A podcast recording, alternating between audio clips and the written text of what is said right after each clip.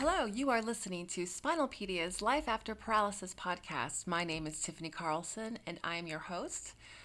Thank you so much for joining. This is going to be an excellent podcast, you guys. We're going to talk about service dogs after a spinal cord injury. This is such an important topic um, just because I think a lot of people are intimidated about getting a dog, especially those with higher level injuries. Uh, we think that it might be too much work, and many of us just put it off for years. And then it's funny when many of us finally get that dog, it's life changing. So I'm going to be talking with three people for this podcast. We're going to be speaking with Erin, who is a recent college graduate and has a service animal, a service dog. And we're going to be speaking, and she's from Minnesota, by the way. And we're going to be speaking with Allie, who has a new service dog, and it's just changed her life. And then we're going to also end the podcast with Dan from San Diego, who has a service dog and has had three and has a lot of uh, information to share about canine companions for uh, independence. I think that's the full name. But we're going to get all of the full, uh, eh, sorry, nonprofit names and links uh, later on. So just stay tuned. And we're going to start the show with Erin. So thanks again for listening, everybody. And yeah, enjoy the show.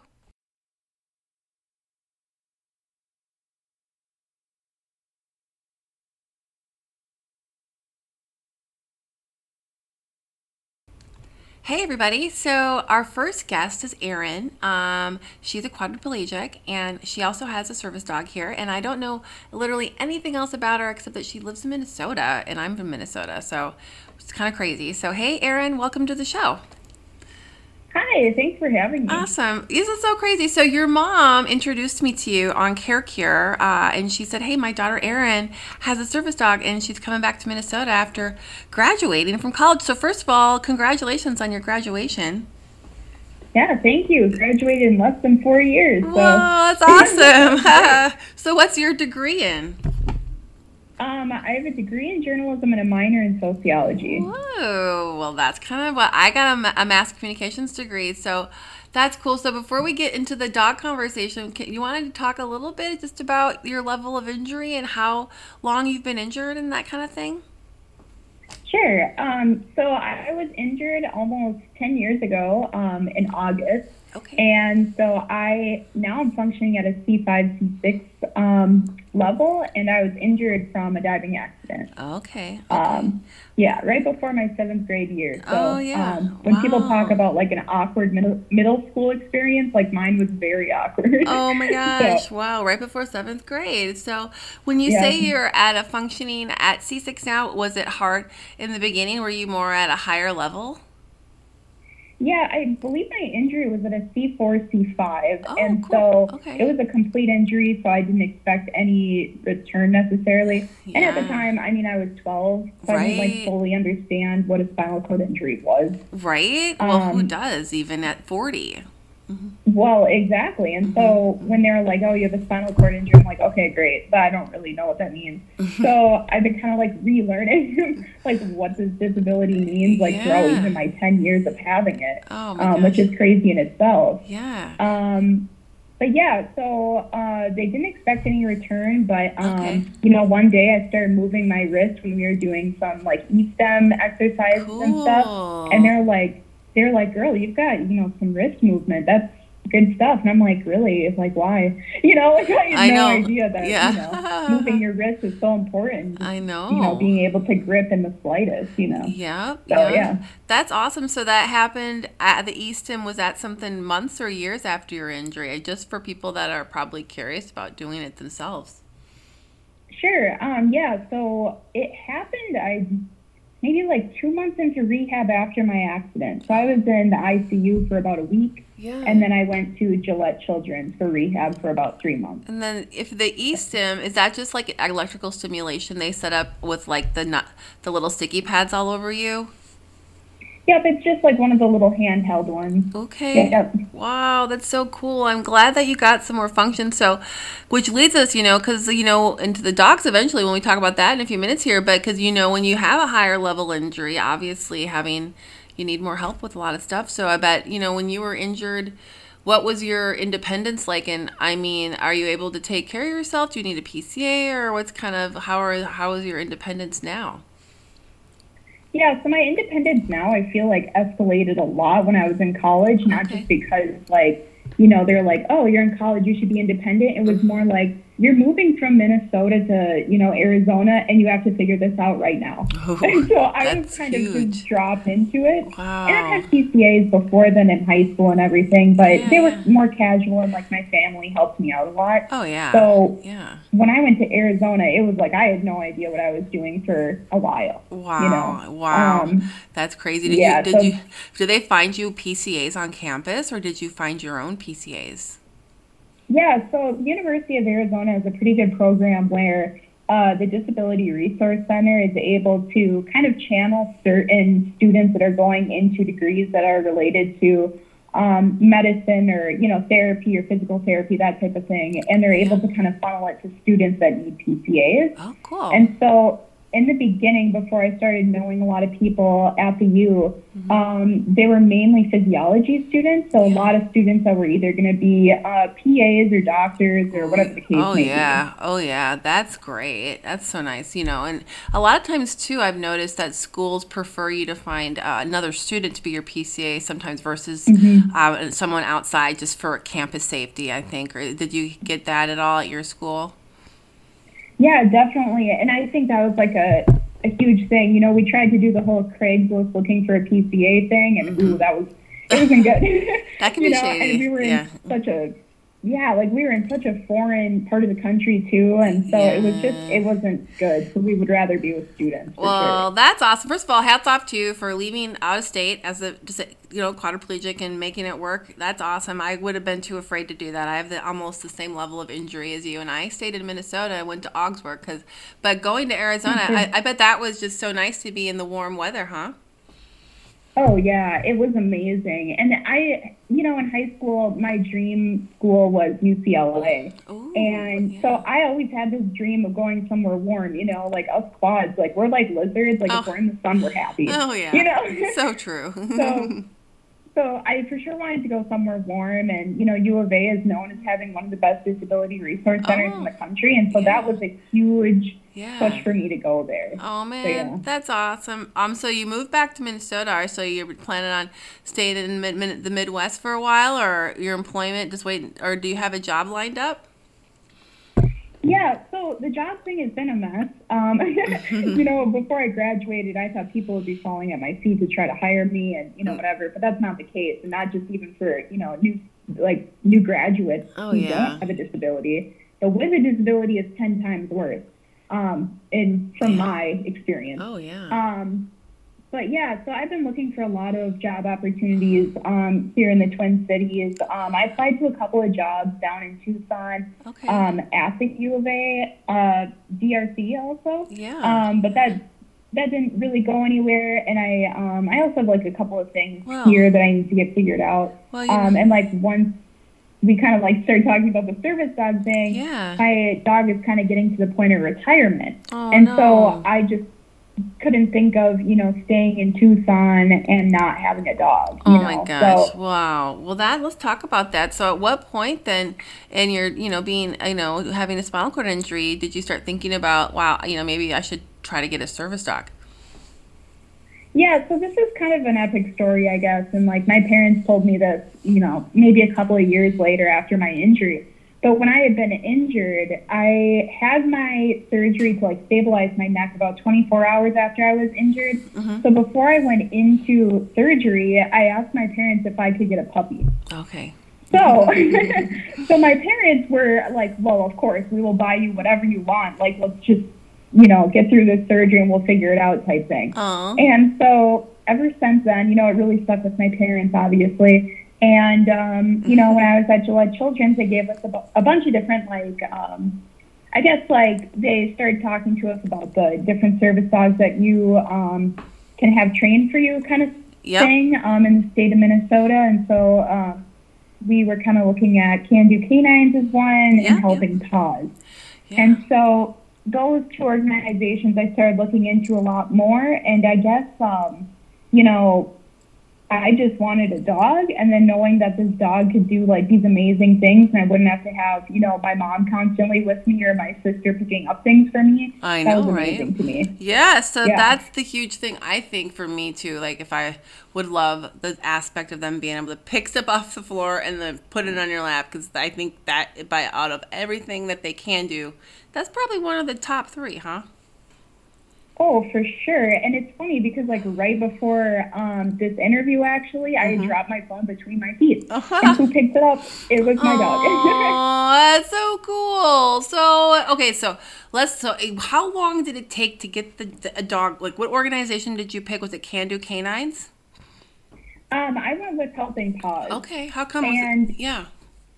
Um, yeah, I mean, I I really don't remember honestly why Okay. we decided to go with Helping Paws. I know Helping Paws more focuses on well at the time they focused primarily on mobility trained dogs. Yeah. Um, and now they do um, PTSD training with their dogs for Yeah. individuals who have been um, in the war in traumatic events. or whatever, right? Um, yep. Yep, yep. And so back in the day, they only did mobility dogs. Right. Also, back in the day, they only accepted applicants who were above the age of 18. Oh. Um, and at the time, when I was looking into getting a dog, I think I was maybe 13 or 14. I don't know.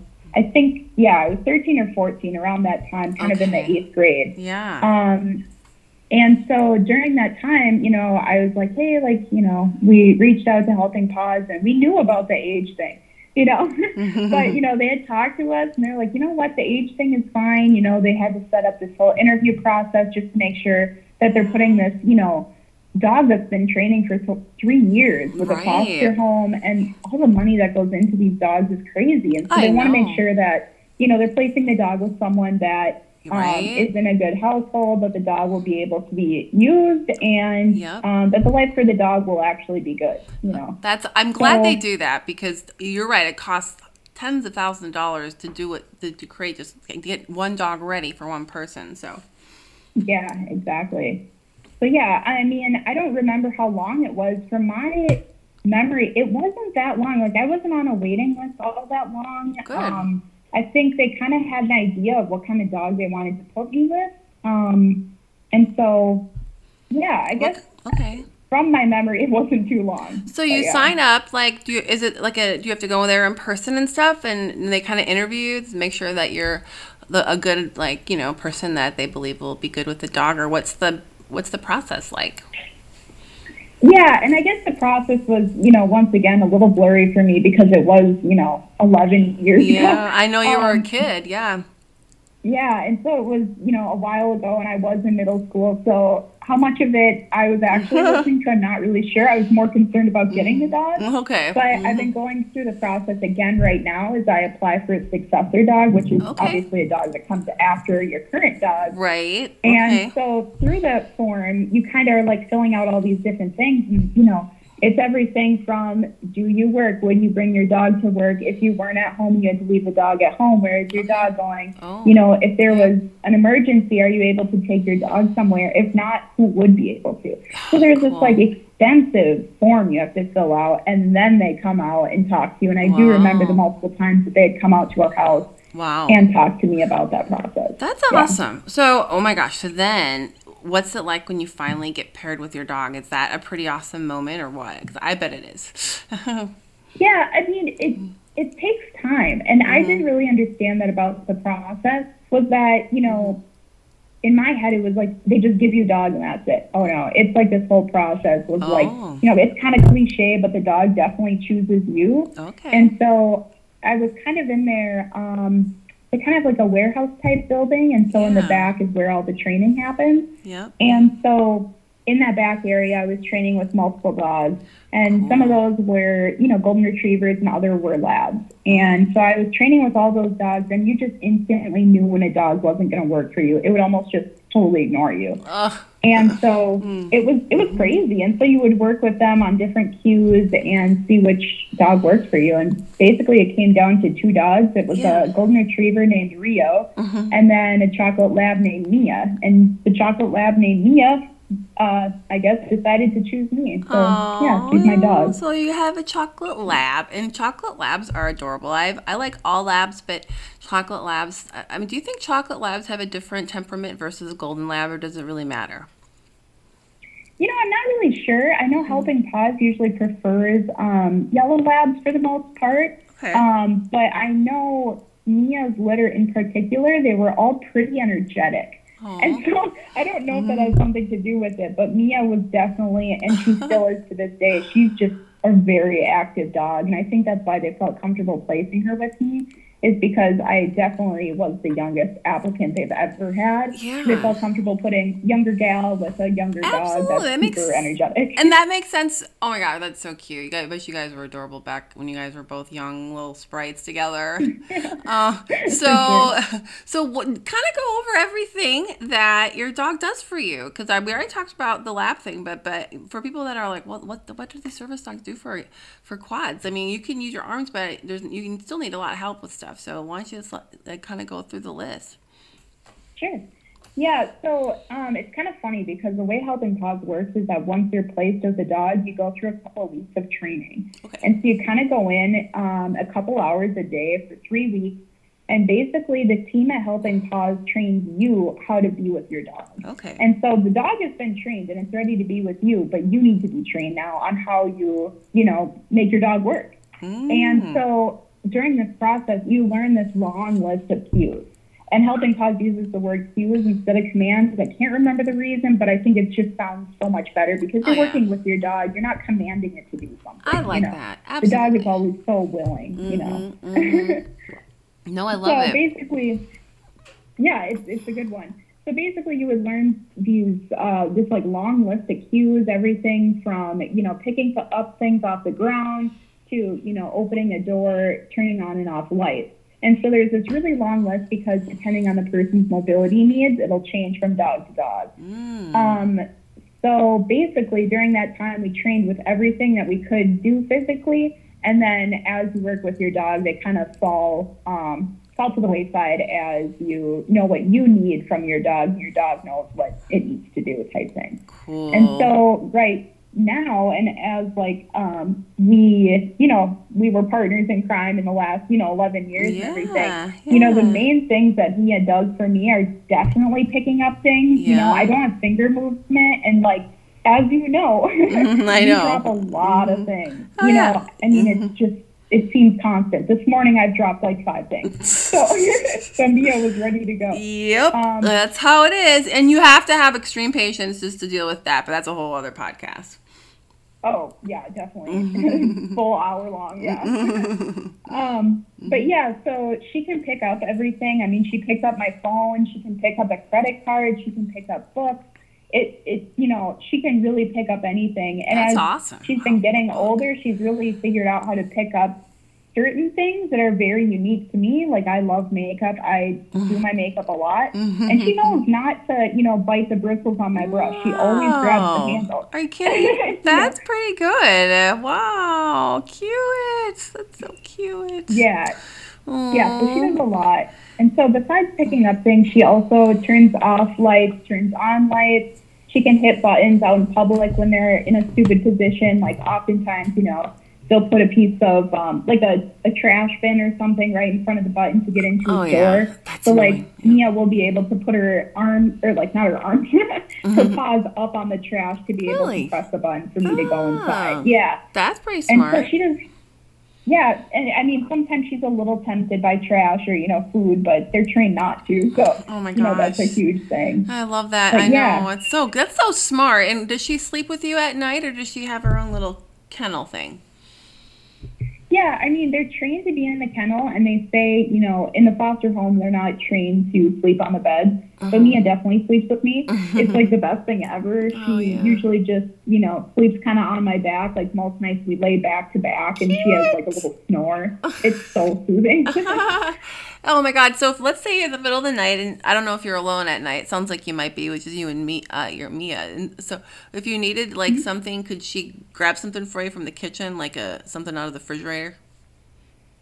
Yeah, I guess I've never really tried because usually, you know, like I was um, alone in my apartment all throughout college, and Mm-hmm. so I had never, I never like woke up and needed something. Okay, I was like, that would be really cool because I like, you know, can't Yeah. get out of bed and like I get really hungry in the middle of the night, and I usually make sure my PCA has like everything by my bed.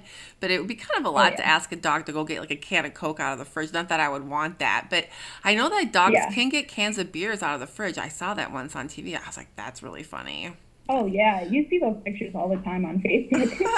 you know, and like Mm. um, the thing that's really great about Helping Paws and a lot of these places that train dogs is that Mm-hmm. if you need a certain um, cue, they will help you train the dog to do that. That's and so awesome. Mia has all these different tools to be able to learn these different things that you may need throughout the day. So Mm. she knows how to pick up things and she knows where the fridge is and she knows how to open the door. So it's just kind of connecting the dots.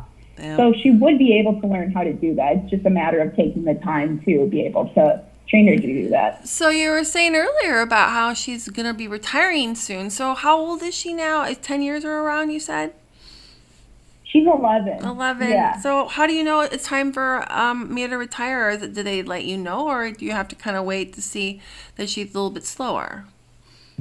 Yeah, so it's been a huge learning process for me because there isn't really a time of when they say your dog retires. Okay. So it's kind of a conversation that you have more than an end time. oh. And so toward the end of college, when I was about to graduate, I noticed a couple of things that were different about Mia. Her hearing is a little weird. It's, you know, I don't know if her ear, hearing is going or if that is mm. selective hearing. Oh. but the trainers have told me in the past that once your dog kind of has selective hearing or like doesn't really want to work, that's usually the time when they retire. And whether, ah, you know, it's that they physically don't want to work or if they have aches, that's kind of the time that like Okay. you start kind of weaning them off of you, which sounds kind of weird, but when you're with this dog all the time, you kind of have to like make Oh. them be a dog again. Oh, oh my God! So- weird. Yeah. Yeah, so it's pretty crazy. And so Yeah. to mm-hmm. me, I was like, okay, I'm going to graduate from college. I'm coming back to Minnesota. I'll be near Helping Paws. And so I started that conversation once I moved home. Wow. And so that con- conversation kind of consisted of, you know, me talking to the trainer that um, kind of deals with the North Metro. Yeah. And so I talked with her for a while about it, and I was kind of telling her what I was seeing. Mia started slipping on the floors really bad. Um, she had a knee surgery last summer, and I think that knee surgery kind of, um, you know, kind of made her slide more because her knee is good, but it's not how it was, you That's know. sad. And so- Oh.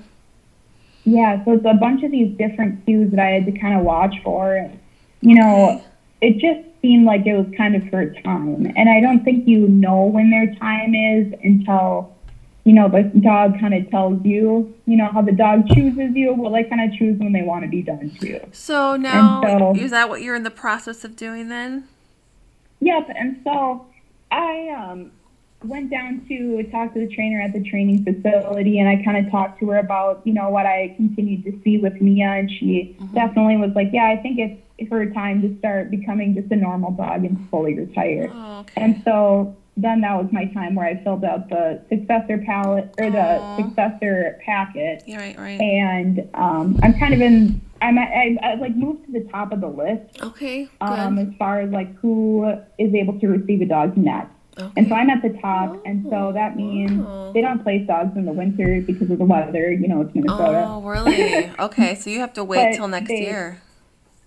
Yeah, and so they place dogs in the spring, and but you start training and trialing different dogs before then. Oh, Um, okay. So she said even if um, a lot of those dogs are golden retrievers, and I don't know if I necessarily want a golden retriever because of the hair and the maintenance with that. Yeah.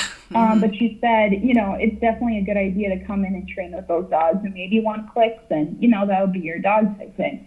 So it's kind of in the, the process that I'm in right now. Oh my gosh. Well, good job, Mia. She did a great job for all those years for you. She deserves yeah, like definitely. like the like a good retirement, kind of like with like a nice pool and other cool dogs to hang out with or something. Oh, she swims in the pool all the time. oh, that's so it's, it's kind of bittersweet, but I'm glad that she's you know gets to have a nice retirement and that that you know so that's kind of nice at least you know they don't just keep working. yeah, for That's- sure. so, well, awesome. You know, thank you so much, Erin, for sharing your story with us. We have to kind of, unfortunately, end things right now, but good luck with finding a new dog. I'm sure you're going to find a beautiful new animal. I can't wait to hear all about it. Maybe we'll have you on next spring when you find a new dog and we can talk about that process. Yeah, for sure. I would love to do that. Okay, and good luck to finding a job. I know what it was like getting out of college with a mass comm degree and being a quad, but you're lucky now. The internet has so many jobs, so you'll be able to find something for sure. Yeah, it's definitely a long process, but you need to find that right place. You will, you will. Oh my God, I so I yeah. How are you? Twenty or are you twenty one? Are you older than that? I'm 22. You're yeah. 22. Oh my God, you're such a young girl.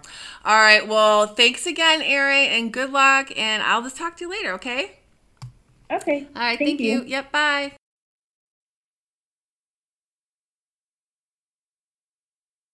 Hey everybody, so we are on to our second guest for the show, and we have a returning guest, Allie. She uh, has um, a brand new, not super, super brand new, but she recently got a service animal, and so she um, said it's changed her life, and I bet it has, so I'm really excited to talk to her about it. So, hey Allie, how are you?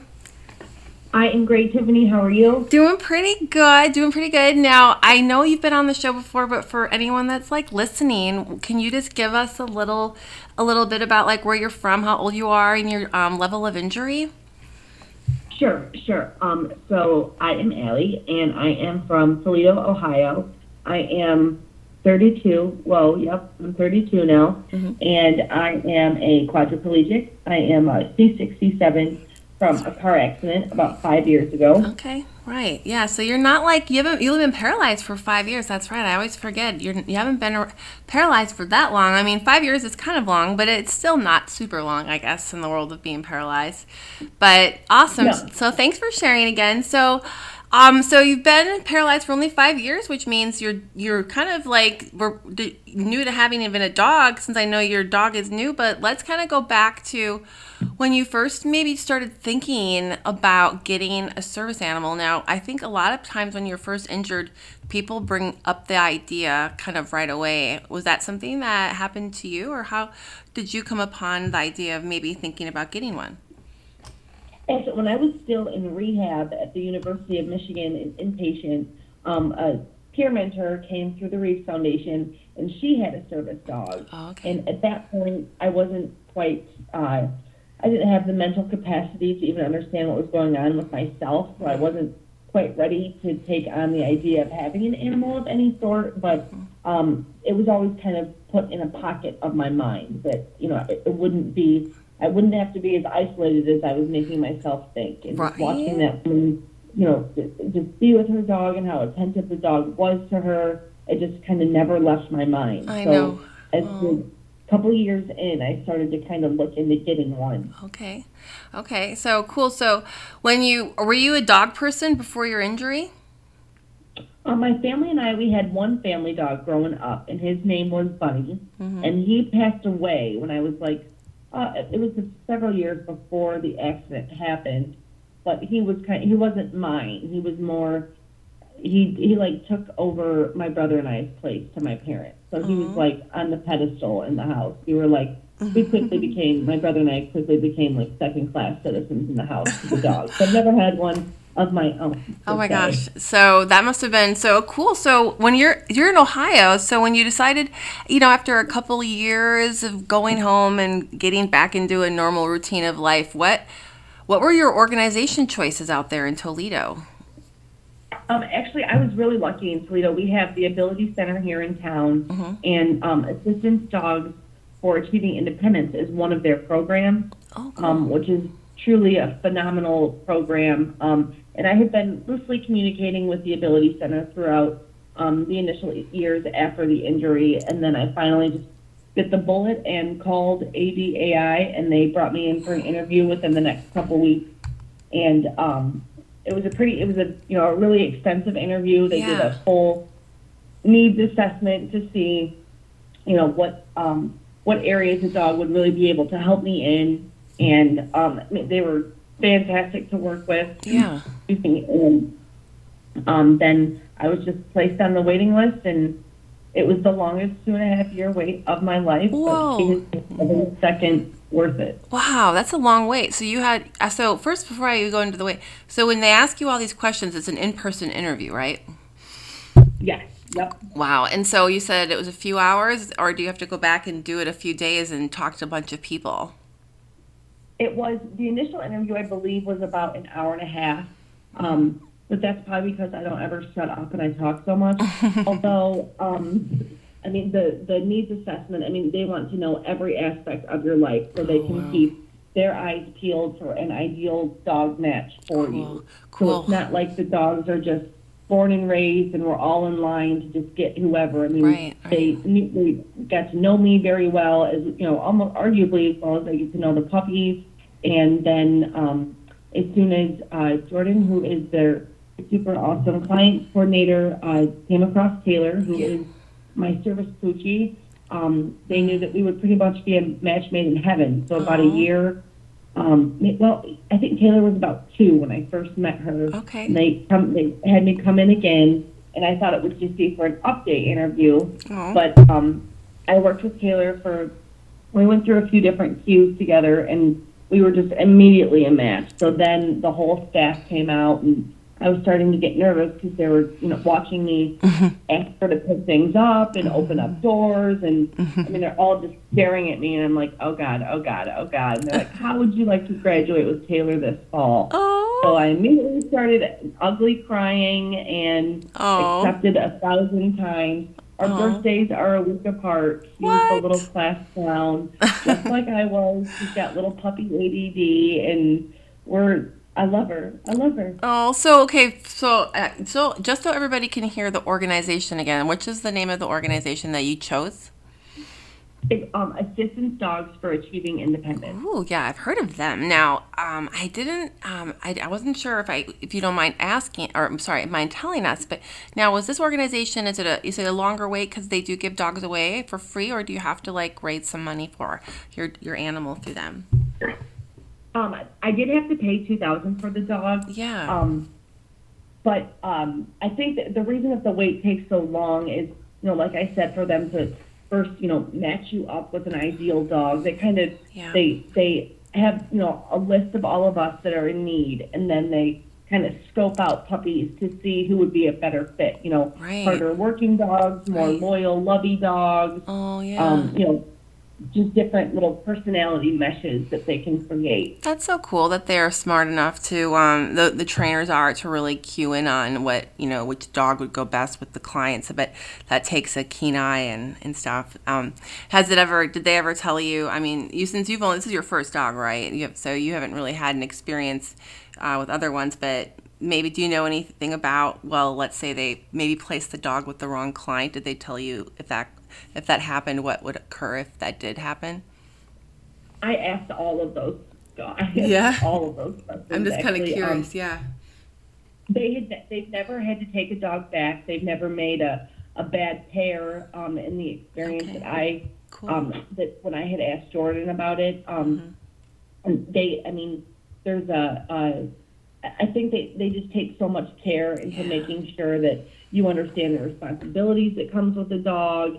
And I mean they they covered everything from A to Z That's with me from you know. Uh, looking at how to groom the dog to putting her vest on to feeding her so it can all come from me being the handler Right. after they kind of hand, hand the reins over to me from the trainers That's awesome. Well, they know what they're doing, and I was gonna ask you just a little bit. I know you said you paid two thousand. Is that so? If let's say you know you got a disability and you're thinking about getting a service dog, it seems like most of these nonprofits do require a little bit of money, right? Or I'm not quite sure. I don't know a lot about this. Just so if someone has to maybe save up, they probably should, huh? I, I would imagine so i mean there has to be grants or something out there that can help you Yeah. i was super fortunate i just started kind of pocketing away a little bit of money every Right. month until I could get to that mark because you know how hard it is Yeah. being on disability and everything. Yeah. So I was all, you know, worried about that aspect. But I mean, I think that it's so. They told me that the you know over twenty four thousand dollars have been invested in this dog already. That's what they say. Yeah.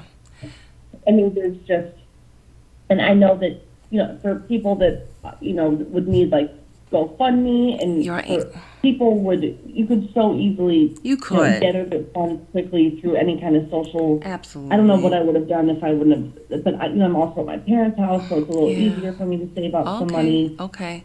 See, yeah, and you can get creative, and I, I think there are grants out there for sure. I'm probably going to research before I put the podcast up, so maybe if anyone's listening, they can click and look into it too, because.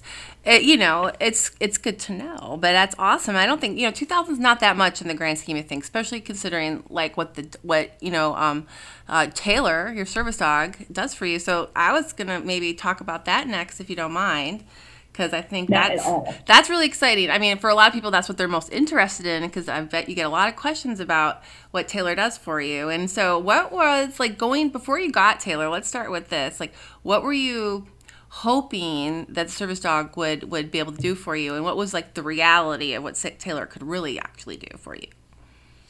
I, w- I was going in kind of blind and just watching like Facebook videos of various service dogs and thought if she could do a fraction of any of those things, Mm-hmm. uh, I would be happy. But my biggest thing with her is I knew it would give me restored confidence and yeah, I would, it would have more purpose. Oh, I, yeah. I need her as much as she would need me. Yeah, So yeah. it was more of like a metaphysical need before Cool. I even really thought about what physical things she can do to help See, me. that is cool. And I think a lot of people don't realize that's another huge part of having a therapy or a service animal. It's not just about them pulling out a rope to open the door for you, you know? Even, though Right, right.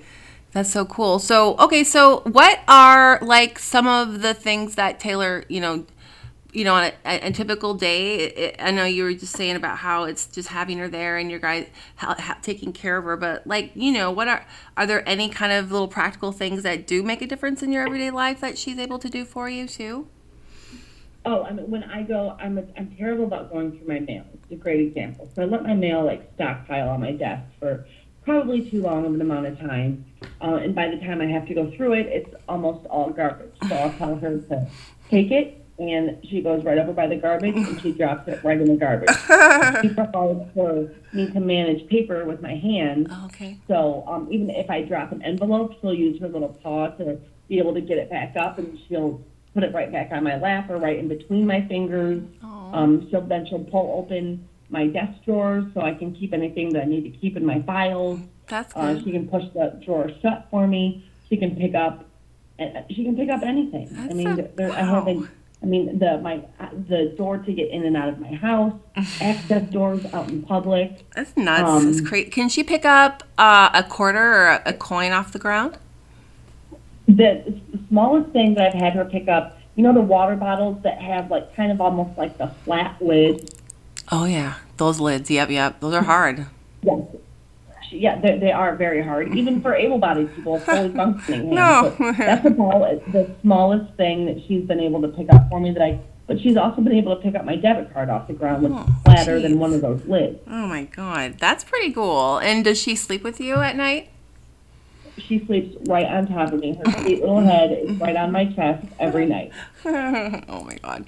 I recently found out, I mean, she probably, since you're a lower level quadriplegic, you may not need help with this, but I was super impressed that I heard that some service dogs can actually assist with like transfers and stuff, which is cool. Does she? That's, it's, it's, we ran through that um, during our training, our couple weeks of training. We ran through. Mm-hmm. You, um, we, we haven't, her and I haven't personally practiced it at home yet. Yeah. Um, but she would be able to get my legs on the bed after I transfer in. That is so awesome. Like for me, as my legs are so heavy, you know, when you're paralyzed, your legs feel like they're 100 pounds. So that's really cool. Wow. So, okay, so what, um, so when you, like, ah, there's so many questions I have.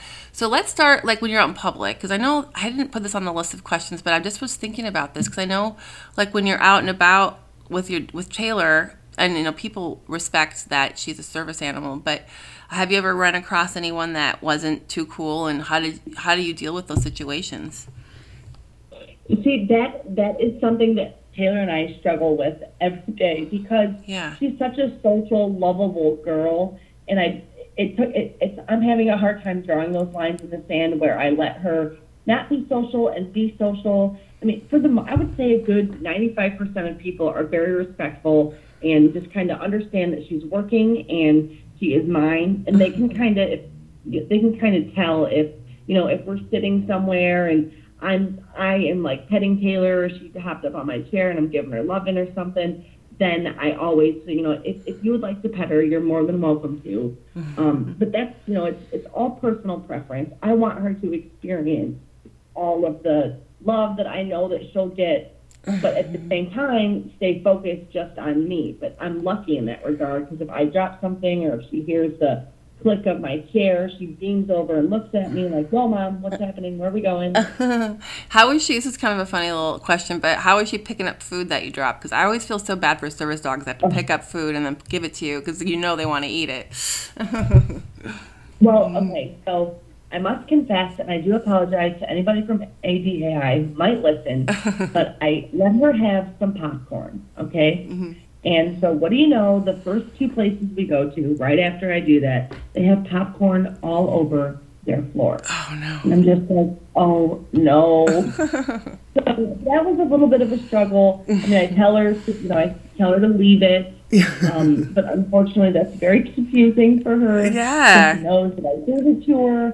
So I try to just keep moving and Okay. reinforce her. I always carry my treat pouch around with me everywhere. Right. And just reinforce, you know, to leave it. And it might take her a few seconds, um, sometimes several seconds, but she will eventually stop because Okay. she, you know, she does know in the back of her popcorn loving little mind that um, I am her priority. Right. See, It's just patience and being assertive in my voice and and sticking to what I'm saying and not, you know, changing my mind and well, okay, you can have that. right? You know, it's like Keeping her. that's been Sorry, go ahead.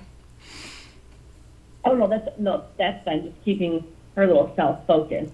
Well, that, Um, that's I'm awesome. Trying not to eat all the popcorn. So that's that's a personal struggle right now. Well, I think it's cute that um well when dogs are really good at it. So I was at a wheelchair repair clinic and a man with a service dog was showing off his dog's skills and he took out his treat pouch.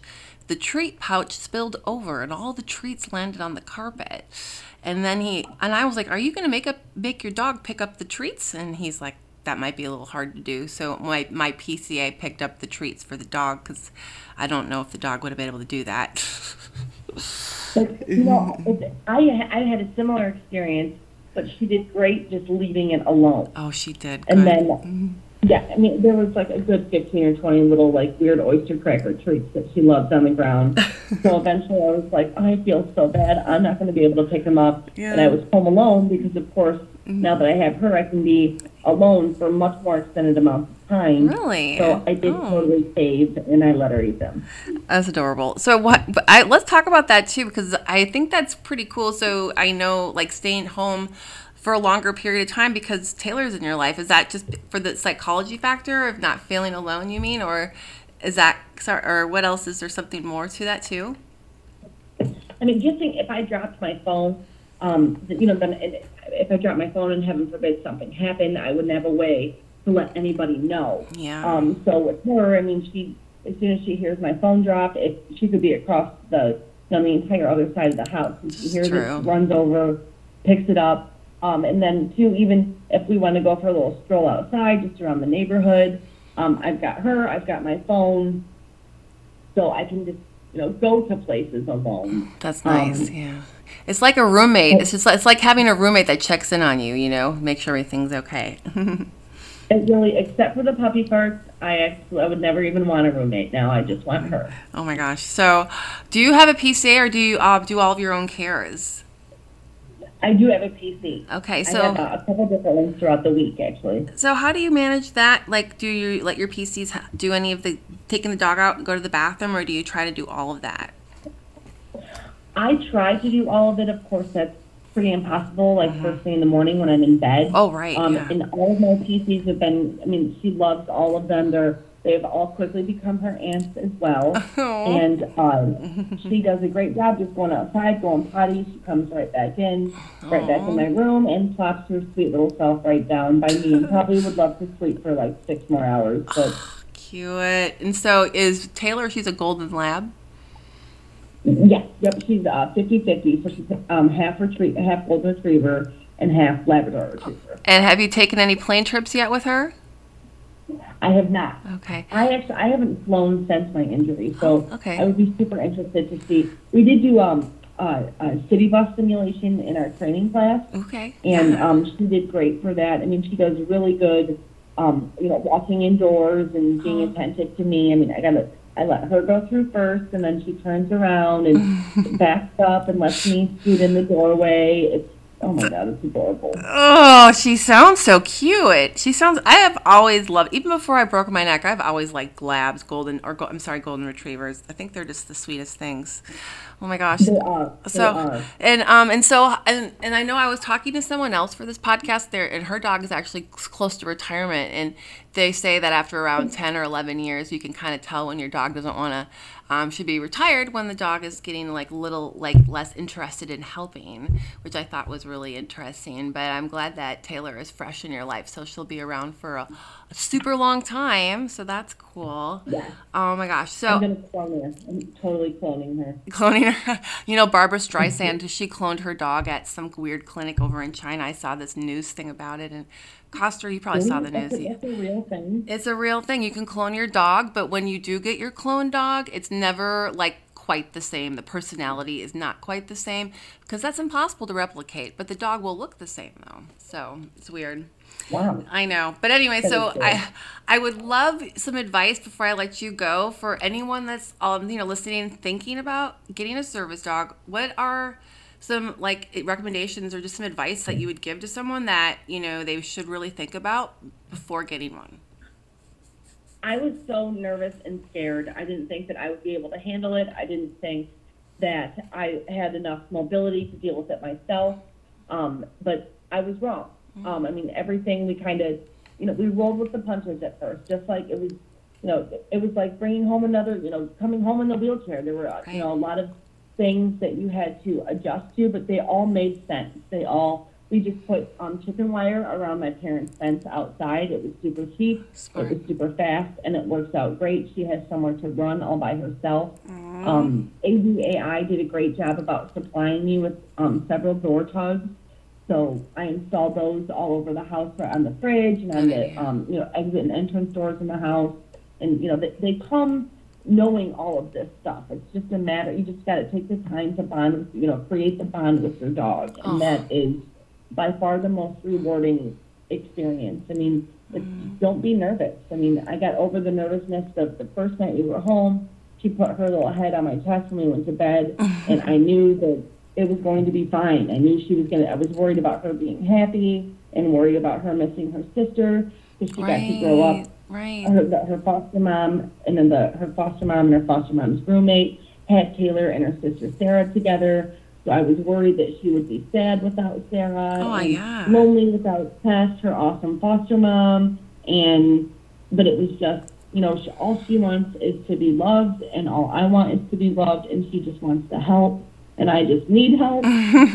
so Aw. it's just You know, it's just the overthinking was what got me more than anything. Everything else just fell into place. honestly, that's kind of my thing. I've overthought it. I don't have a service animal myself, but I've been around dogs since I my injury, and I sometimes think that dogs, certain dogs, have gotten bored with me because I can't walk. Like, they're like, great, I'm around stuck with this person in a wheelchair, and then someone comes around walking, and they look like they're way more excited because they can like take them outside and run around with them. And I sometimes am worried that if I get a service dog, or they're probably already ready to be around wheelchair users, but I sometimes think that dogs find wheelchair users boring. Doesn't that sound stupid? I don't know why I think that. That- No way. It doesn't. I feel that same way now. haley loves my brother. Yeah. Loves all my friends, and they come over, and she's all excited to see him, and Right. all rambunctious, and I'm like, man, like, she's happy when I, you know, when I come home and stuff, but it's a different kind of happy. And once, Yeah. you know, so I'm still working on swallowing that pill, you know, because it is hard, but mm. it's all a part of, you know, knowing that I can't get up and just pick her up and. Yeah, yeah. But at the end of the day, it's I know she's coming. You know, if if I'm calling her, my brother's calling her, she's coming to me. so put that in your pipe and smoke it. Ah. You know? you're funny. I love it. And you're right though too though, because dogs really just want to be loved, just like kids, you know. And you're, they don't probably see disability at the end of the day. At least I hope most don't. Oh my gosh. Okay, so thank you so much, Allie. I think we've pretty much asked all the questions that I wanted to get out of you. Now, is there anything else you wanted to add before I let you go? I, I would so highly encourage anybody to. She has given me a purpose, and I mean, we've become codependent on each other, and it's changed. I wake up early in the mornings. I take her out for walks every day. It changed my life. She really has completely changed my life. And also too, when I bet it's kind of nicer when you have a dog and the people are more apt to approach you because the wheelchair can be so weird. I think, and I think a dog can Yeah. break that. We should talk about that another I, time. I But mean, you're absolutely right. That's another. I mean, the social component Yeah. is just as important as the, you know, her being able to help me do various things. I know it's I mean, the socially, she has made the biggest difference in the world. Oh my god, I love it, and people really need to, I think, take that home with this with the interview that we had because I know I can tell from just the way you're talking that she just changed her life so much, and so I think that's awesome because people really don't understand how life changing a service animal can be, and really, you know, if you're thinking about it, seriously consider it, and it might take two and a half years, but it's worth it. So, thank you again, Yeah, Allie. absolutely. Oh my gosh. You're so welcome. Alrighty, well, have a great rest of the day, and I'll probably have you on the show again at some point. So have a great one. Thank you. Anytime. Thanks a Okay, bunch. yep. You too.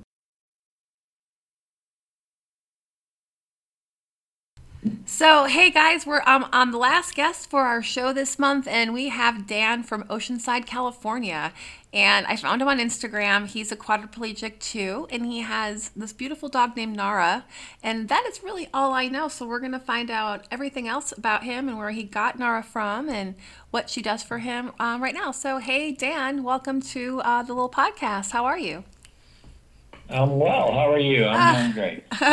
I'm doing great. You're out in Oceanside, California, so I want to know how's Oceanside right now? I bet it's beautiful as always. Well, today it's actually we got a cloudy coverage, which we have not been getting, so it's nice to get a little break from the from the sun Yeah, I know. and the heat. Yeah, as a quad, that actually is the truth of it, isn't it? It can be too overwhelming. I have to go in the shade all the time, so Yeah, it seems like I have to go from shade to shade a lot of times. it sucks. But that's cool that you're out there and a beautiful part of the country. And so, if you want to like share just a little bit of a backstory, if you don't mind, I know you live in California, but how old are you? What's your level of injury? Um, I am 49 years old right now. Mm-hmm. Uh, my birthday is coming up in a couple weeks, Oh, happy birthday! or actually, sorry, a couple weeks, a month. Sorry, Okay, sorry. cool. Um, I'm jumping the gun. um, I, I I broke my neck uh, in uh, when I was in Wis- living in Wisconsin when I was 16 years old. Wow. I dove in the shallow end of a pool and uh, Mm-hmm. and uh, broke my fifth and sixth vertebrae. Yep, that pretty much happened to me. I broke my fifth and sixth vertebrae, vertebrae diving in, diving into a lake. So you've been injured a bit longer than me. So gosh, so so so okay. So what do you have your wrist movement and stuff, and you use a power chair, right? Uh, yeah, I um, I, early on in my when I first got injured, I was in a manual wheelchair, Yeah. Okay. and uh, and I had to um, get out of that because of more shoulder pain and back pain. Wow. Good for you and for pushing for help. I'm always impressed when guys that are C6 levels push themselves like they do. Did you have any power assist back when you were doing it, or was it all you? Oh my gosh, I wish we had power assist back then. Right. No, it was it was all me, all hand power. That's pretty cool. Well, cool. Mm-hmm. And and nowadays you're just tooling around in your power chair and and um. But you look like you're pretty able. Do you, do you have a PCA in the morning and stuff as well? I do. I, um, I have someone that comes in in the morning and evening to help me. Yep. Same with me. Um, but I'm- cool. Well, that's how you live your life independently, right? Uh, yeah, yes, I do. That's how we Try do as it. much as I can. And that's why we, you know, I know when I when I was first injured, I was so I hated having PCAs, but once you get kind of used to it, it actually isn't that bad. And you know, this kind of brings us into living independently and you know, service dogs because I know with a lot of people when they become paralyzed and they go home and they think about having a service dog to kind of help, you know, become more independent was where did you get like a service dog right away? Was this something that you thought you needed or was it something you kind of worked yourself into as you, you know, mm-hmm. as the years went on? Um, no, the idea came up really shortly after I got injured, and I just didn't think uh, it would be something for me. Mm. Um, I'm having a hard enough time taking care of myself, Right, right. let alone take care of a dog. And I've just never had a dog before either, Okay. um, so I didn't know what it would be even like, how hard it would be. But I also um, I started off playing sports uh, shortly after I got injured. Oh, okay. Cool. And so I played basketball at um, University of Wisconsin Whitewater Oh, wow. Um, as- really? as a C five six quadriplegic. It's How- not uh, Yeah, how are you doing not that? recommended. How in the hell are you throwing the basketball with no triceps?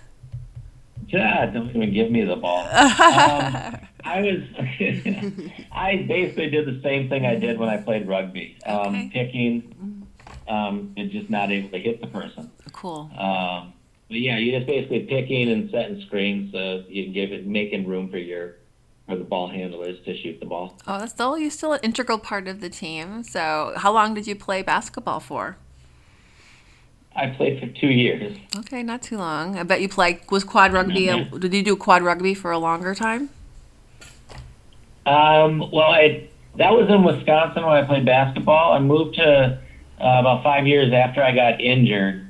Um, I moved to California. Okay. I dropped out of college and and moved to California, and uh, Hmm. that's where I started to play rugby. Okay, so you like moved to California and started living like a hippie kind of, did you? Because that sounds like well, that's what I would do if I moved to California. Trying to get the beach bum life going. Yeah, that sounds like the ultimate because you know coming from the Midwest, like that's kind of been like in the back of my head. Like I really want to do that, but that's a whole other podcast, I guess. But I'm really excited that you did that. That one. So, what year did you move out to California? Um, 1991. Oh my gosh! So that must have been just amazing, right?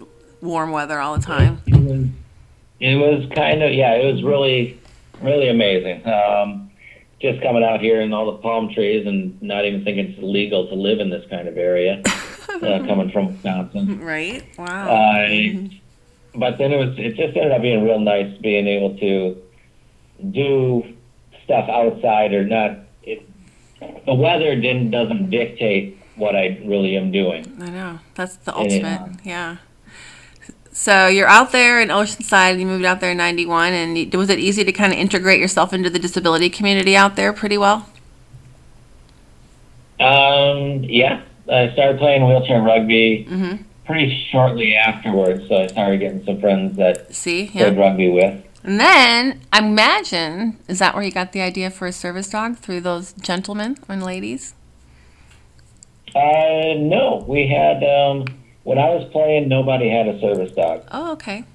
Um, yeah, this, it just wasn't wasn't done. We traveled too much. Right, right. At least I thought we did Yeah. at the time. Um, you know, it seems like we were gone at tournament every, once a month. That's busy. Uh, yeah. and then uh, then I was on the USA team also, and so that Cool, cool. that also Well, you know, there's a lot of lot of time consuming, and so there's really no time for a dog well, at that. well. I guess I'm Even after I have a dog now, I don't know how how we would how I really would have done it. yeah. Well- all that traveling. Well, I guess um, I'm just kind of trying to ask, um, where did you find uh, who? Where did you get the inspiration then to finally in California? Like, okay, finally, I, I want to get my dog. Um, well, after around after 2000, um, I was starting to have a little more problems with my back and shoulder pain and hmm and stuff like that. Okay. And uh, so I was having I was getting more and more problems just you know transferring in and out of my car or, Oh yeah. or just pushing around. And so it, it I it really really slowed down, and then I started having more problems. Even like I would drop something, Mhm. and uh, like my bedroom floor would be just covered with papers when someone else would come over and I'd have them pick them up and be pick them up. Oh no. Uh, just because it hurt too much. It just too much hurt too much just to try to lean over and pick them up. Oh, that's Um, not good. and so after after that a little bit, I, I the idea of having a having a service dog kind of came up again, Okay, cool. and Yeah, for sure. Because that's what they're more that's- more open to it. well, that's what they do the best is pick up stuff off the floor. It seems. she, she does a good job at that. oh my gosh. So, Um, well, how were, yeah. yeah, how did you go about finding an organization when she decided this was you wanted to get serious about it? Well, I um, the, I live in Oceanside, California, which is where one of the six campuses of um, Canine Companions for Independence is. Oh no way. Cool. And so I live I live less than two miles from the campus, which is ideal. Lucky. And- wow. Yeah. So really, so yeah, once I looked into that, looked into Canine Companions for Independence, I I realized they're just a really good organization, and uh, Cool. Uh, oh man. I started the paperwork. So that's what that's kind of what other people have been saying too. It's just a matter of finding an organization that you can basically travel to because you do have to make sure you can get there in person, right? That's key. Yes, and that's yeah, that is one of the one of the problems with having a you know a base at in a certain spot. If you if you're living for Oceanside's campus, they cover um, New Mexico, Oh wow. Arizona, Nevada, Wow. um, Colorado, They do. and so wow. these yeah, so people that are in those areas that they have to come to the Oceanside campus to get a service dog. Man. and that's that can be difficult. One of the nice things is the campus has, um, I think it's twelve dorm rooms, really? and so when you do come here to go to to get a dog, they do have you know you don't have to pay um, for room and board because they pretty much feed you and Wow. That's awesome. give you a room. So Wow, that's that is nice. so you have to live in their area, basically all those states you just said if you want to go to the Oceanside one, right? That's kind of the rule. Uh, yeah, there's six campuses around the United States, and Okay. there's you know the the United States is broken up to so each Okay. campus has So has their own. So that's cool. And so if you don't mind sharing, like what was the what was like the wait time like and what was I know I've heard from other people like you have to go in there for a month sometimes so they can basically pair you with the dog and that kind of thing. Um, a month long. It sounds more like a guide dog, Okay. Yeah. or yeah, for, for the blind, Yeah. or maybe even a hearing dog, or Okay. something like that. It's a for canine companions for Yeah. independence, a service dog. You go into a um, a two week training class. Okay. Two weeks. That's not And, that bad. um, yeah. And so you have yeah. to, and that's the where that's why they need the dorms because you're there for just the two weeks though, right? Right. Okay. And do they know when you come in which dog they're going to pair you with, or is that part of the process? They want to see which dogs work well with you. They have an idea, Mm-hmm. and it's going to be at least two or three dogs Okay. that are ready that you that could go to you. really? Um, wow. because if you go and there's a some problem with the first match, um, they want a backup. Yeah. My Uh, gosh, so that that's crazy. And so, do they? Do they? You do you have any input? Um, did you have any input on the dog that you got? Like, I know they ask you all these questions. Do they ask what kind of dog you want, or what what, or what kind of you know height or that kind of thing, or do they choose that for you? um, you can sort of request uh, basic things. Okay. I guess like height or something like that. I'm I'm starting the process for my third dog, Oh, really? and um, Okay. yeah. And but yeah, Nara is nine and a half years old right now. So Oh, she is. I'm She's- wanting her. I'm wanting her to retire in about a year, so she'll be, you know, in her tenth year, That's crazy. and crazy. she'll be healthy. and still have some nice retirement years ahead of her, right? Yes, that's the hope. That's the hope. That's the hope. Uh, I know. I think I was talking to someone else for this show, and she also has a dog that's getting older. And she said that you can kind of tell when a service dog is ready to retire because they just don't want to do the stuff they used to do anymore. Is that kind of happening with Nara?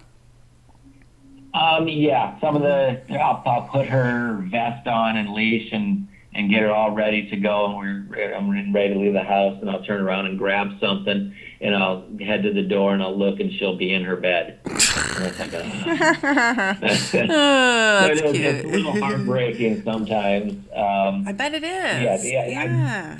I they, can't. they will tell you, and they'll tell you when they're done Yeah. uh, and, and too tired to do it, or, or that kind of thing. And she's she's giving me little signs here and there. Well, this is the question I have for you. 'cause Okay. I, I'm always curious. So, once you part ways, do you get to keep her, or do you have to give her back? With canine companions, we have I have first choice of whether I want to adopt her or find find someone to adopt her. Okay. My first dog, Cinnamon. My first dog, Cinnamon.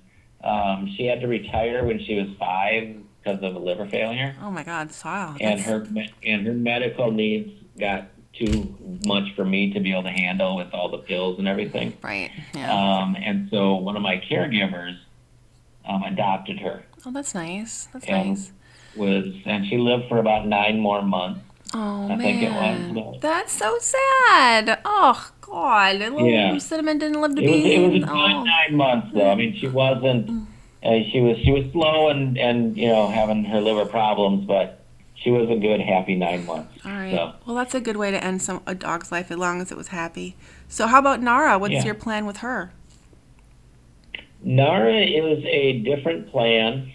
Mm-hmm. um, they don't suggest me adopting her and then getting another service dog, and I really find that in my life, I, I a service dog is really nice to have. Oh yeah. Um, it just you know makes life a lot easier. Yeah. And so I I'm gonna be I'm going for another service dog right away. Yeah. You have to. And Katie. so and so I'm not gonna adopt her. And she is um, her puppy raisers that are live in Albuquerque, New Mexico, have offered to adopt her. That's cool. And so that's yeah. the that's the direction we are going. So she's gonna go back home. Oh. Um, they actually have her mom awesome. is 12 years old. Oh my gosh. And when she and when she retired from the Canine Companions um, breeding program at I think age five, yeah. um, they adopted they adopted her and she went back to live with them also.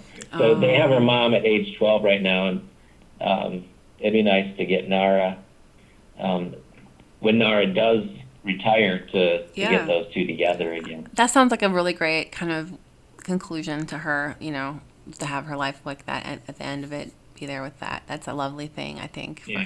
Hopefully, she'll live many years And there we too. did. I Yeah. I did see them a couple months ago, and it was like for first time in four years, I think it was. Yeah. And it was uh, saw them at Newport Beach Pier. So it was kind of crowded and busy. Oh. And I told them just to stand there and not make any you know movements or stare at Nara or anything, Yeah. and just to see what her reaction and see if she recognized them or anything. Yeah. And so I walked past them with Nara, and as I'm walking past, Nara Nara sm- smelled them Oh. and turned her head to right towards them as we were walking past, and pretty much put her nose right on. Um, oh. Karen's leg. Oh, that's so cute. But, but and it was about two steps later, Nara just turned around and went low to the ground and went to her. oh, she recognized her. That is so And it cool. turned it, it looked like I wish we would have videoed it because it was like one of those when the military when the military guys come home Yeah. and they see their dog for the first time and the dog just goes crazy. I, I love those Uh, it was videos. Yeah. it was one of those it was one of those videos and so that that real that really sealed the deal on That's that perfect. she's gonna go to New Mexico go back go back home. I think that's awesome. She'll be happy there. I mean, I, I that's so cool. Yeah. So okay, so when you were saying earlier about how she's so integral, ha- or having a service dog is so important now in your life. Okay, I'm going to ask you this question now. What are three? What are the top three things the service dog does for you? If you can name the top three. Top three things. Yeah. Uh, well, our number one main job is to just pick things up off the ground. Right. I'll drop my phone, my keys. Uh, you're a, you're you're a C6. Oh yeah, every you know what I'm talking about. every day, all day. Every day, all day. You know And it. Multiple times a day. She'll hand me my she'll hand me my phone and I'll drop it. Uh, she'll hand my phone, I'll drop it. She'll hand my phone, I'll drop it. and then she'll and then she'll look at me and go, "Are you serious?" oh, that's funny. So- so yeah, picking things up off the ground for me is number one. Okay. Um, number two, uh, she can um, like a door that has uh, a door lever, Uh huh. like that you and I can use a lot easier. Yep. Um, she can open those kind of doors, That's good. And so having her go ahead of me and open those doors uh, makes it a lot easier than having to lean forward and Oh man, and push the handle. that would be nice. I can Um, see that being nice. So that, yeah, so that makes it a lot easier, especially if someone knocks on the door. I don't have to go answer it. you will. Very nice. Yeah, go get the door. Yeah. Um, number three. What is the Yeah. third thing that does? Like you would be that lost without if you did not have a service dog anymore. Well, one of the nice things is that in the middle of the night, if I drop my remote control off the bed, Oh yeah, Um, yeah. I I don't have to sleep with the television on. Oh my gosh. Uh, I have been there before. That is very. That's a very very good thing to have. I bet. Wow, because no reacher from the bed will reach the floor. I've tried.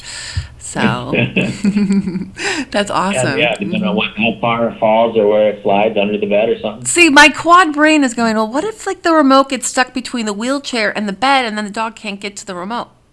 Like, you know? What do the dogs do then? Um, is she pretty creative? Is Nara, I, guess my question is, is Nara or service dogs in general pretty good at like getting around places to get to what they need to get for you? Uh, They're pretty good about doing it. Um, there, there could be some spots where she Right, might not be able to get to. But they try their Uh, hardest. yeah, she- she's pretty good about it. She's crawled under my van to get my keys. Oh my God. Yeah. See? Got a little, got a little greasy and dirty, but that's okay. oh.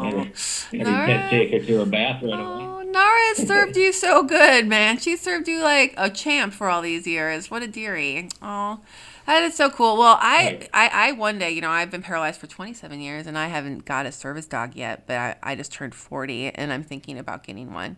So I, it's really fun to like talk to people and their experiences. I seems like everybody, every quad I've talked to that's gotten a service dog will not ever go back to not having one. And I think that to me is the most important takeaway that I've gotten from talking to these people. You know. Um, Yeah. yeah.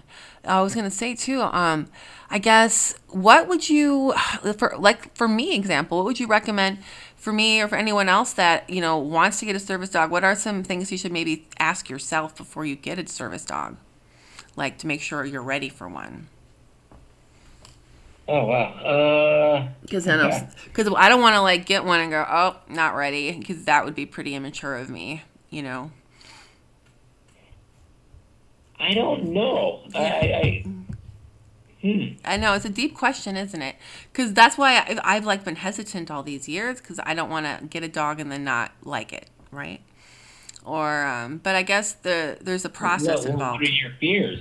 Well, there's And the a, questions on to you. yeah, the fears are definitely there. They're like, you know, um, what if the dog gets annoying? Because I'm not a huge animal fan all the time. You know, what if I don't want the dog around me all the time? That's number one. And then, you know, you do have to pick up after it all the time. And I'm not a big fan of doing that. Mm-hmm. Those are the two things, really. So, but I, I do like dogs most of the time, but sometimes I just need my space. Yeah.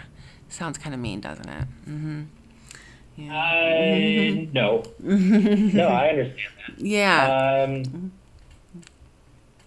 well, uh, Cinnamon, my first dog, would have had no problem leaving you alone. right. Mm-hmm.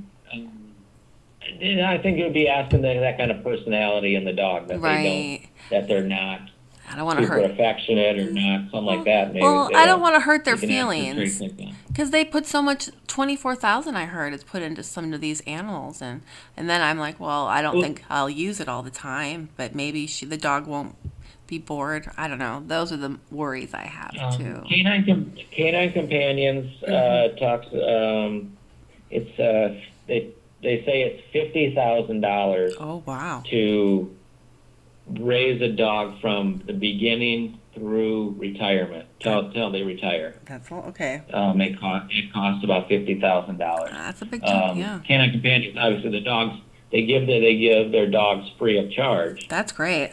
Wow. Really? Um, wow. See, and that's that's the great thing. I the two other organizations that I was talking to, from other people that are going to be on the show, they um had to p- pay some money for theirs and fundraise and stuff. So that's pretty cool. That canine um it's Canine Companions for Independence, right? That's the full name. Yeah. Yep. Yeah, CCI or CCI. And that's great. They must do a lot of fundraisers throughout the year to be able to give their dogs away for free, huh? Um, they do. That's- It's, it's a big, it's a, it's a big organization, and Wow. they yes, a lot of donors. Um, there's no government assistance. It's all Oh, it's cool. all on volunteers and donors. That's awesome. And um, and, one last question, since I think a lot of people are always worried, you know, when you take um Nara out in public and stuff, and, and if someone wants to come up and talk and talk to you about her or pet her, what's like a good response to like tell someone if they're you know maybe getting a little bit too close or something like that? I don't normally have a problem. Okay. Um, it, it it's almost more of a problem to try to stop it. Okay. Um, and too much energy on my end, and Oh. uh, and, I and I will explain it to them normally Mhm. of why you wouldn't normally pet a service dog, Right. uh, but you just you just happen to start petting the one that doesn't mind. Yeah. Uh, yeah. but there's certain times that you really that they really shouldn't, and then I will get them on. And if I'm if the chair is moving, Right. uh, or we're in the middle of something, uh, and she's working, but Mm-hmm. normally I I don't mind people petting Nara, Yeah. That's cool. especially if we're outside. Not in not in restaurants and that kind of stuff. And but she she's a golden lab or a golden retriever? I couldn't. I, f- I forget. She's seventy five percent golden retriever, twenty five percent Labrador. Oh, that's kind of cool. That's cool. Do they with, do? with canine companions, uh, there's a good majority. Most of the dogs that graduate are a mix. Okay. Now, why do they do that? Uh, I I've heard the theory is that Labradors are considered the working dogs, Okay. and the Golden Retrievers are considered pleasing dogs. Oh. So if you can get a mix and get a dog that wants to work and do a job and and uh, all that, that will do it for just to make you happy, where you can just pet them and and to give them praise and and and that it's um, it makes it a lot easier on uh, like me that I would have a hard time getting treats out every single time for a Wow. command. that. But if they just they just happy and and and uh, and work for just the praise, which is the way it really should be. right. Uh, right. Yeah. Having to give them yeah, a treat. They're happy. They're happy to do their job. That's pretty cool. And is Nara like that? Nara's yeah, Nara's very happy to do her job. She's thrilled. But I bet you still use a lot of treats during the day. And did you have to like treats are kind of like essential still? I mean, are they? Are are do- are they not? I don't know with you. No, they're not. Oh my god. Treats don't equal love. Treats do not equal love. I love that. Okay, because I always um, think a dog must really like you when she doesn't need a treat. Then. Mm-hmm. yeah, you know, it, uh, we're with um, canine companions, and I'm assuming other organizations out there do the same, and they're they're really concerned about the health of their their dogs and keeping them at a certain weight. And so, if we're treating, Oh right. uh, Shoot. we're pretty much, you know, we're, we're taught during class that you know, for treating, maybe take take kibble out and use that as the treat. Ah, Uh, good She idea. doesn't need beef jerky or anything fancy. She loves kibble. What's And so when we do training, uh, we do some kibble. Is kibble just the short for kibbles and bits, the dog food? Uh, uh, kibble is the hard to dried dog food. Oh, those little bitty. Any any any brand. Ah, the little tiny little brown nugget things. Yeah. Those things. Okay. Yeah, those are. I, I, I saw another guy using those. I mean, I know that's what they use most of the time. But that's cool. I'm glad that Nara is a good combination. I, that's pretty cool. So, I imagine Oh, though yeah. when they um they they must canines for companions, they probably study those little dogs and they can see right away if that dog's going to be a good combo or not, huh? They they really have it down to a science Yeah. on on what dogs make it and what dogs don't, and And the ones that uh, don't, how, how the matching process happens because they they learn the the interview process and, and doing all the paperwork to to get okayed to get the service dog is they learn so much about me and then they know everything about that dog from birth. They have paperwork on everything they, that dog has done. And so they they try to match the dog with the person and the job that they're going to have to do that's pretty. That's So pretty not- cool. What Yeah. if, what if they get a puppy that uh, they don't think would be a good service dog? Do they just give him back to the breeder or wherever, like in New Mexico?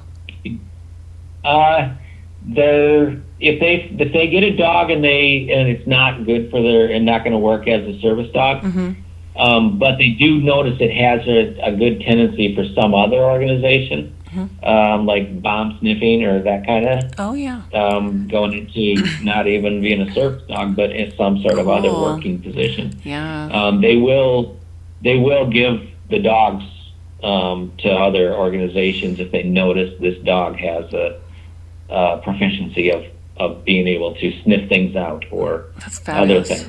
That's awesome. All right. Well, I think Uh, I. otherwise, they, yeah. otherwise they get into change of career and they get just get released from the program, and the puppy raiser has first choice of adopting or finding a home. Also, That's awesome. Well, I'm glad that they they have it all figured out so well over there. That's a great organization, and I honestly, if so, I'm gonna probably have to end the conversation right here because we ran over time. But I know if anyone out there is listening and they're from, you know, California, and if they want to ask you any questions, is there any way people can get in touch with you if you want to share that? um, They can maybe find you on Facebook, or do you have an email address? Because just uh, if you don't, you don't have to share either. Okay. No, no, no. I got no problem with that. Uh, if someone wants has any questions, yeah, you can email me definitely Yeah. at Daniel. It's at Daniel and Cinnamon at gmail.com. That's fabulous. So Dan, all, all spelled out. I love it. That's an D easy A one. N I E L A N D C I N N A M O N at gmail.com. All right, got it. Thank you so much, and I hope that you find another great service dog next year, and that the the, the, the switching off of Nara to her original um, people goes well. So thank you again. I think it's going to be splendid. I think it will too. Thank you. All right, have a great day down there in Oceanside. Thank you. You okay. too. All right, bye.